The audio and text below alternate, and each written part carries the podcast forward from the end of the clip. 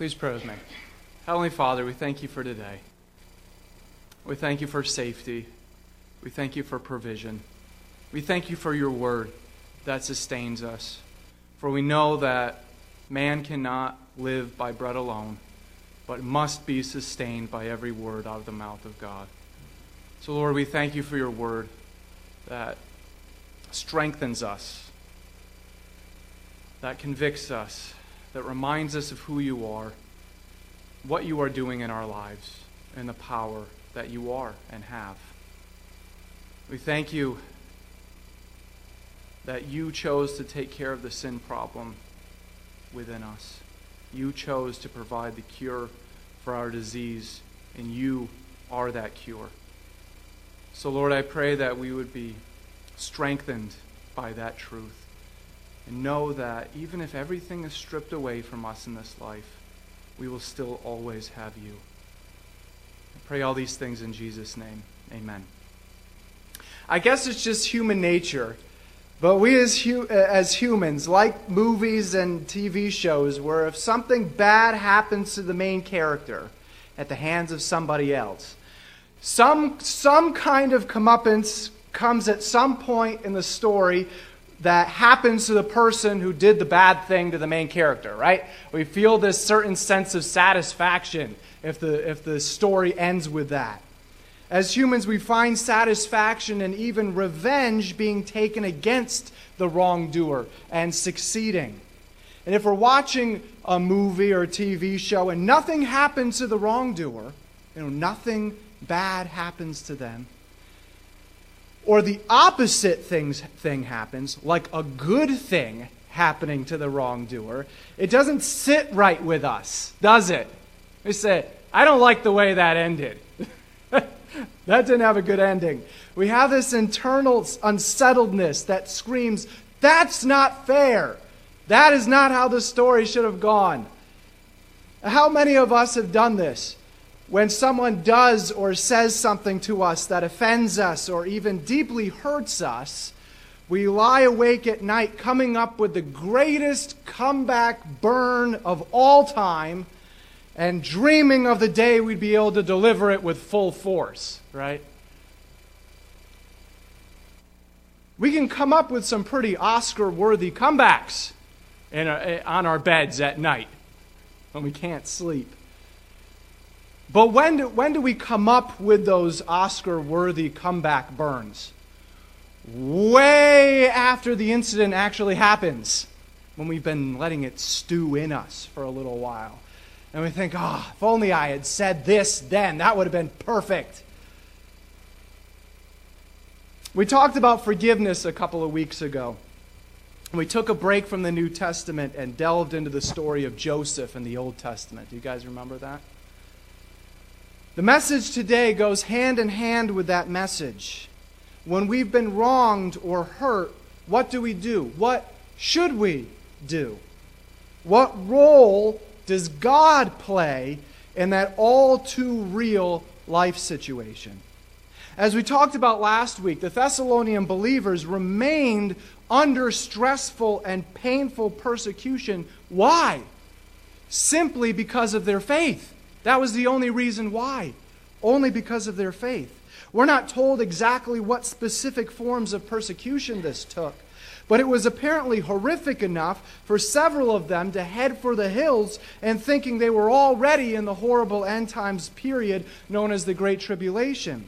I'm sure many of them lie awake at night wondering when they would be re- relieved from this trouble, when God would finally intervene on their behalf, and when their persecutors would finally get theirs. To this strife, Paul would write the words he writes in our passage this morning. The humbling truth that the Thessalonians and we need to realize is that things will not always work out the way that we want them to in this life, but that does not mean that God is not still in control and that He is not using these painful experiences to stretch us and to grow us. There's a saying that goes God doesn't care as much about relieving you of the situation that you're in right now as much as He cares about growing you in that situation. The first point that we come to as we continue to work through Second Thessalonians is the evidence in verse 5 of, of chapter 1 of Second Thessalonians, and I want everybody to see this. So if you brought your Bible with you today, please turn to Second Thessalonians. We're in the first chapter, and if you didn't, that's perfectly fine. There should be one in the pew in front of you. It's in the New Testament. You can look it up in the, temp- in, in the table of contents. There's no shame in that. We're in the second letter of, uh, to, of Paul to the Thessalonians, chapter 1, verse 5. This is a plain indication of God's righteous judgment, so that you will be considered worthy of the kingdom of God, for which indeed you are suffering. Paul starts out this verse by saying, This is a plain indication of God's righteous judgment, right? We just read that. What is the plain indication of God's righteous judgment? It's what Paul has just commended them for and the growth of in the verse right before this, in verse 4. It's connected to what we talked about last week. Therefore, we ourselves speak proudly of you among the churches of God because of your perseverance and faith in the midst of all your persecutions and afflictions which you endure. That is a plain indication of God's righteous judgment, so that you will be considered worthy of the kingdom of God. See, if God's justice is perfect, then his righteous judgment goes both ways. We can't just have it one way. His righteous judgment goes both ways. God, uh, Paul will get into the punishment of those doing evil and persecuting the believers for their wickedness. But here, the focus is on the believers in the church, those being persecuted. You might say, but I thought there was no reason for that. There was no condemnation towards those who have put their faith in Jesus. And they don't have to worry about judgment. That is true. That is in the Bible.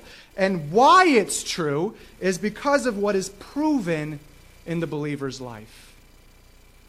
Why that's true, why there is no condemnation, is because of the faith that is proven in the believer's life. The salvation that leads to the faith that is proven in a person's life.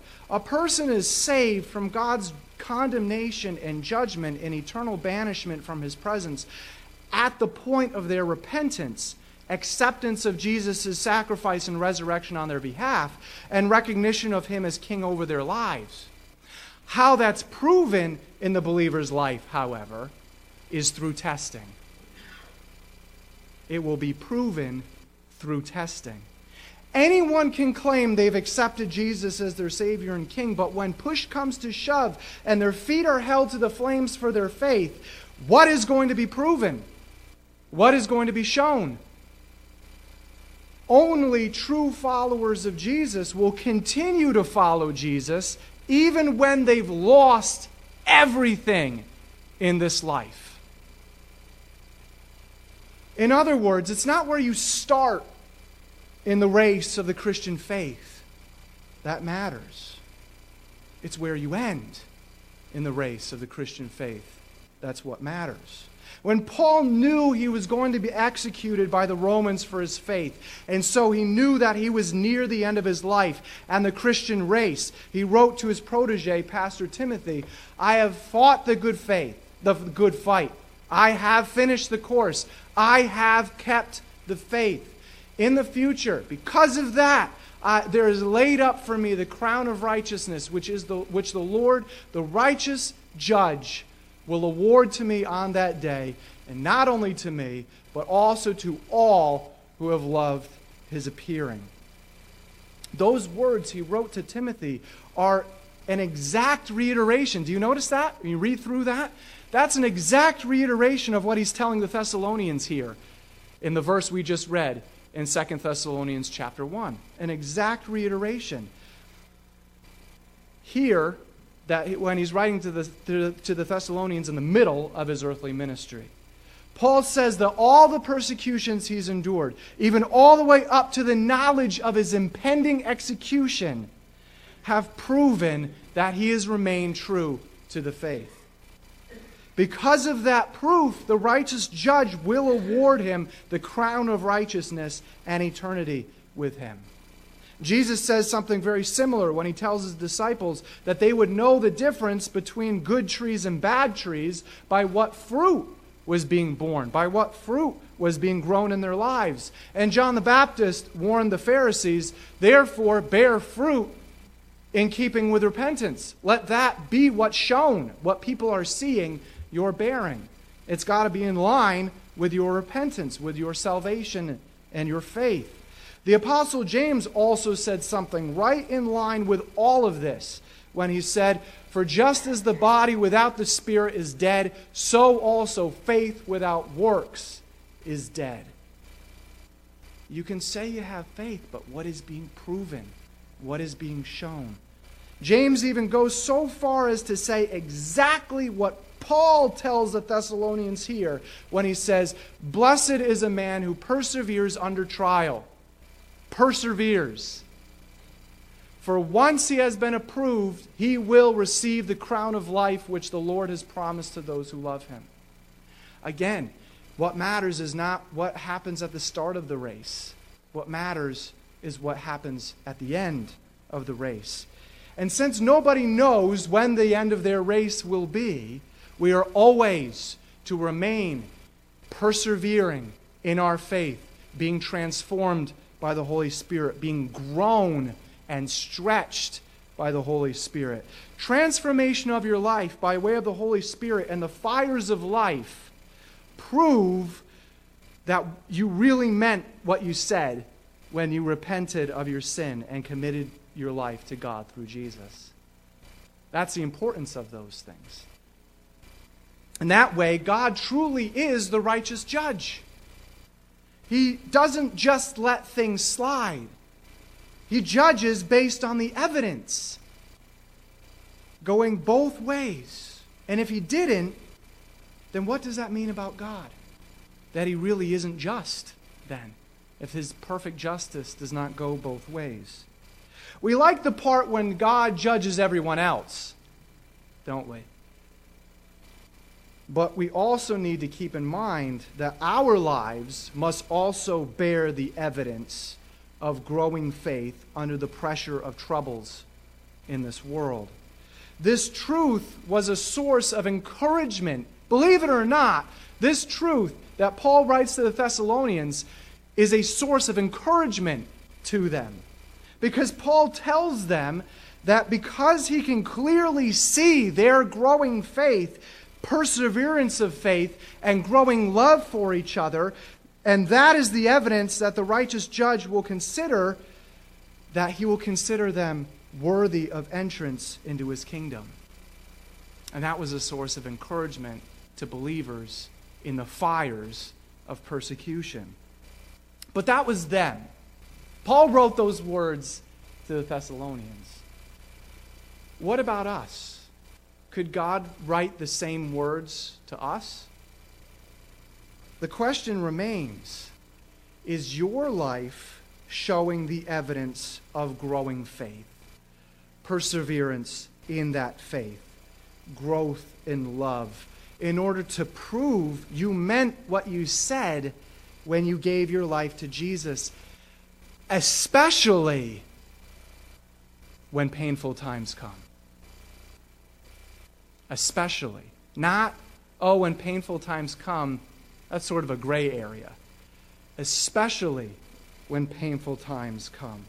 See, a prayer said to accept salvation is not a get out of hell free card. It's a life commitment.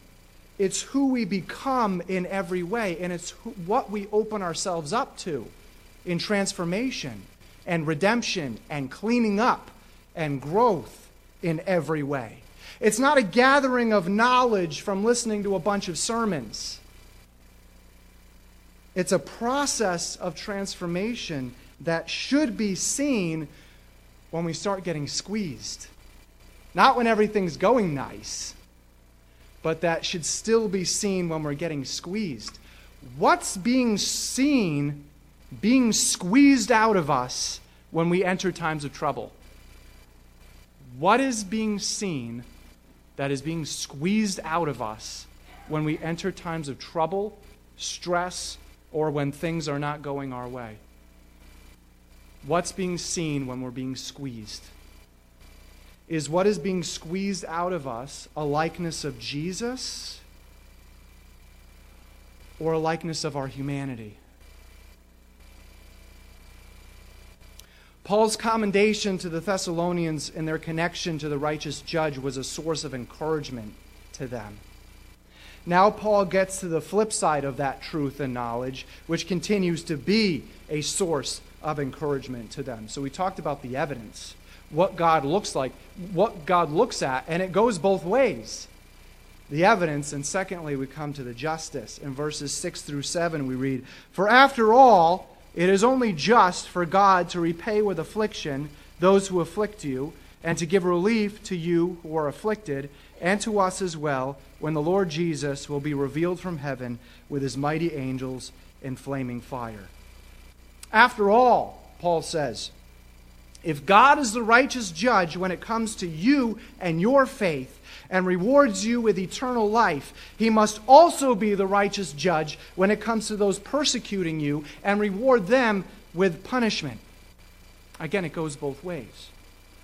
In verse 6, Paul says that God will justly punish the Thessalonians' persecutors with the same adversity that they've been leveling at the Thessalonian believers. That, in and of itself, must, be, must have been a salve on the wounds of the Thessalonians' battered spirits. You might say, why would the Thessalonians care about that? What does that say about them as believers? Yeah, I can't wait till they get their punishment. What does that say about them as, as believers? Put yourself in their shoes. They are part of this new movement that the metropolis of Thessalonica has not encountered before.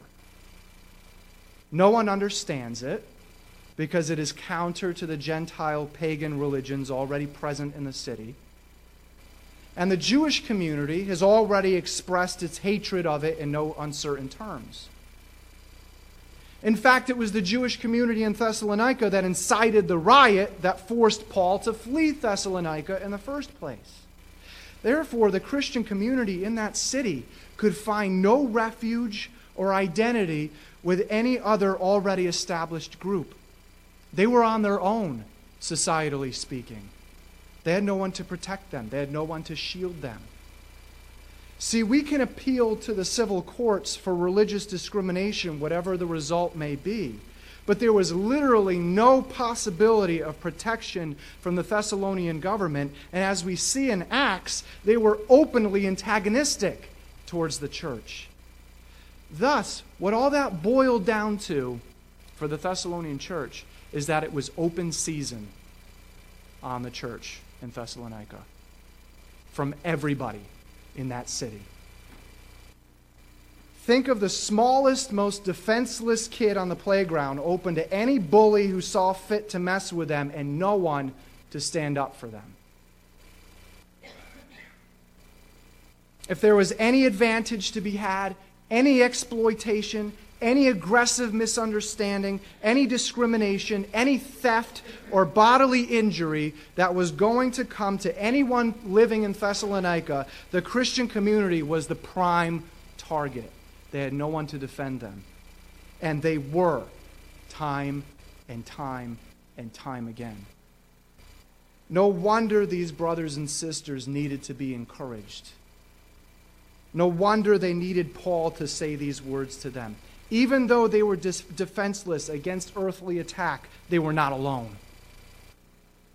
And not only that, but all the wrongs they had suffered at the hands of their fellow human beings simply because of what they knew to be true would be punished.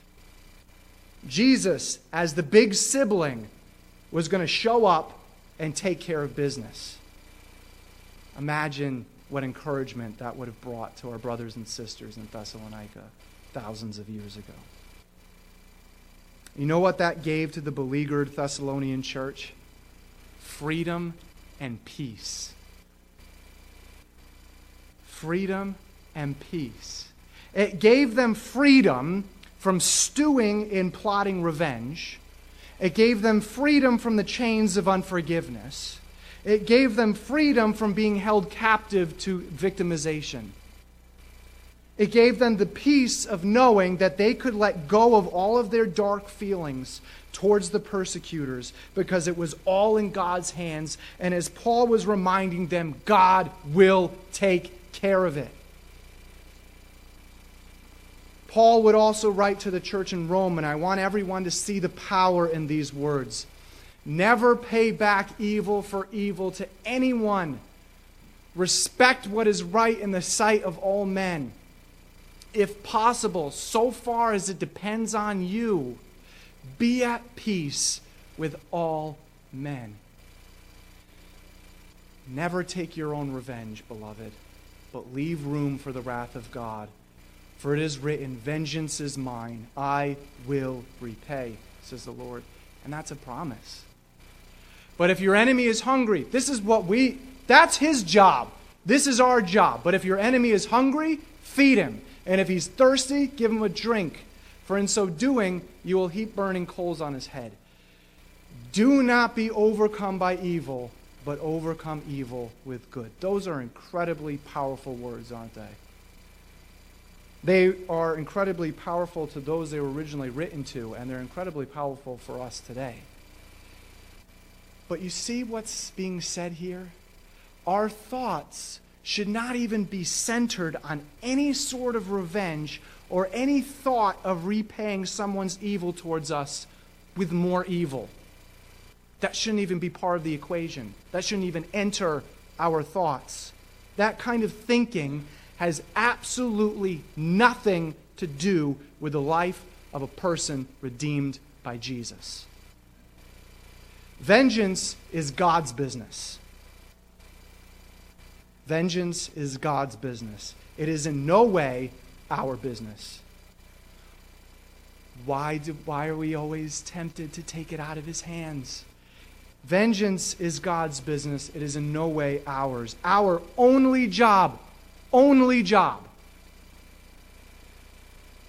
is to repay with love and goodness. That is our only job and if at all possible, if it has anything to do with us,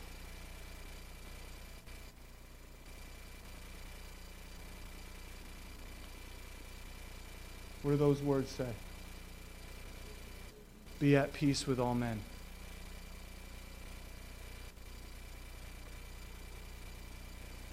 That's incredibly hard, isn't it? Let's just be honest. That's incredibly hard, depending on what somebody does to us. But that's what God commands us to do. Nothing God commands us to do is easy, is it? Why should we expect this to be easy? And that's the point, because it's God's strength that empowers us to do that. And why does God command us to do this? Because He knows what the perfect justice should be. We have no idea what the perfect justice should be, but God knows what the perfect justice should be. He also knows that we should be freed from the quicksand of seeking revenge. And because He also knows if we free ourselves from that, if we allow ourselves to be freed from that, then we keep our minds clear to do what? To glorify God with our thoughts and actions. If we take all of that and put it in God's hands, remove it from our minds, then we have all the room in the world to glorify God with our thoughts and actions. God tells us, don't worry about it. I'll handle it. And He truly means don't worry about it. Don't let it consume you. Don't let it eat at you. Don't let it drag you down into the depths of despair. Vengeance is God's job, and He will take care of it. Find peace in that truth. On the other side of that, however, those who are doing the persecuting have much to be afraid of. Whether knowingly or unknowingly, who are they ultimately taking on? God Himself, Almighty God, the creator of the universe. In reality, they're not dealing with humans at all, and they will receive their due justice from His all powerful hands. Not only is that news a source of relief for those dealing with intense persecution at the hands of other human beings, but it's also a literal source of, uh, of what is being translated here in the NASB as relief. The word translated here as relief comes from the root word meaning to loosen, give slack, relax, or be free from. In the context, Paul points out that there will be a day when the Thessalonians will be able to rest from their current persecution. That it will have no control, no power over them. Not only that, but there will be a day when Paul and his missionary companions would also be freed from and find rest from persecutions. Notice when Paul says this will happen at the end of verse 7.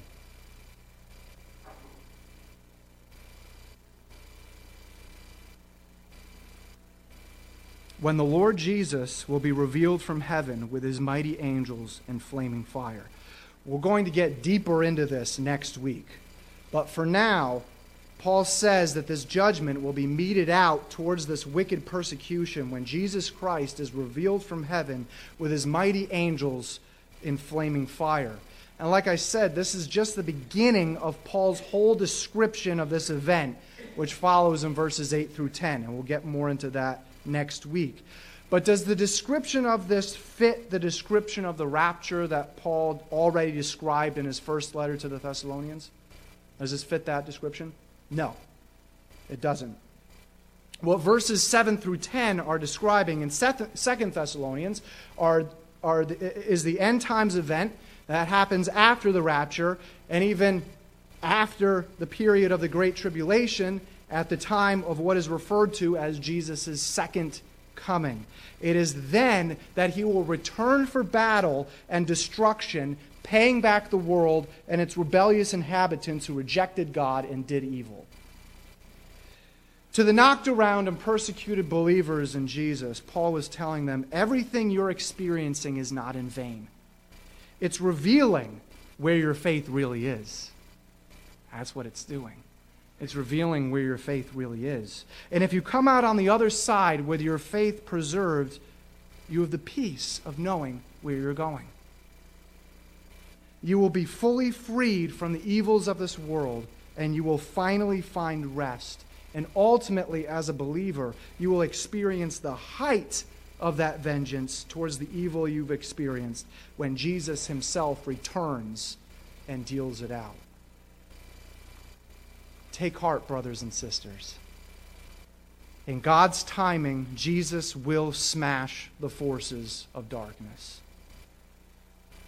One day, we will be fully freed in every sense from the evil of this world and the forces beyond this world. Vengeance is our Father's, and He will repay. Let that be a source of strength as we face our various spiritual battles and trials. Our God is fighting with us and for us. As we surrender to the Holy Spirit's preserving of our faith in the hardest and darkest of days, we have the hope of knowing we will receive the reward of eternal life with our Heavenly Father. One day, we will finally have full peace and rest. Please pray with me. Heavenly Father, we thank you for this powerful passage. We thank you for the hope and encouragement that it gave to those battered Thessalonian believers.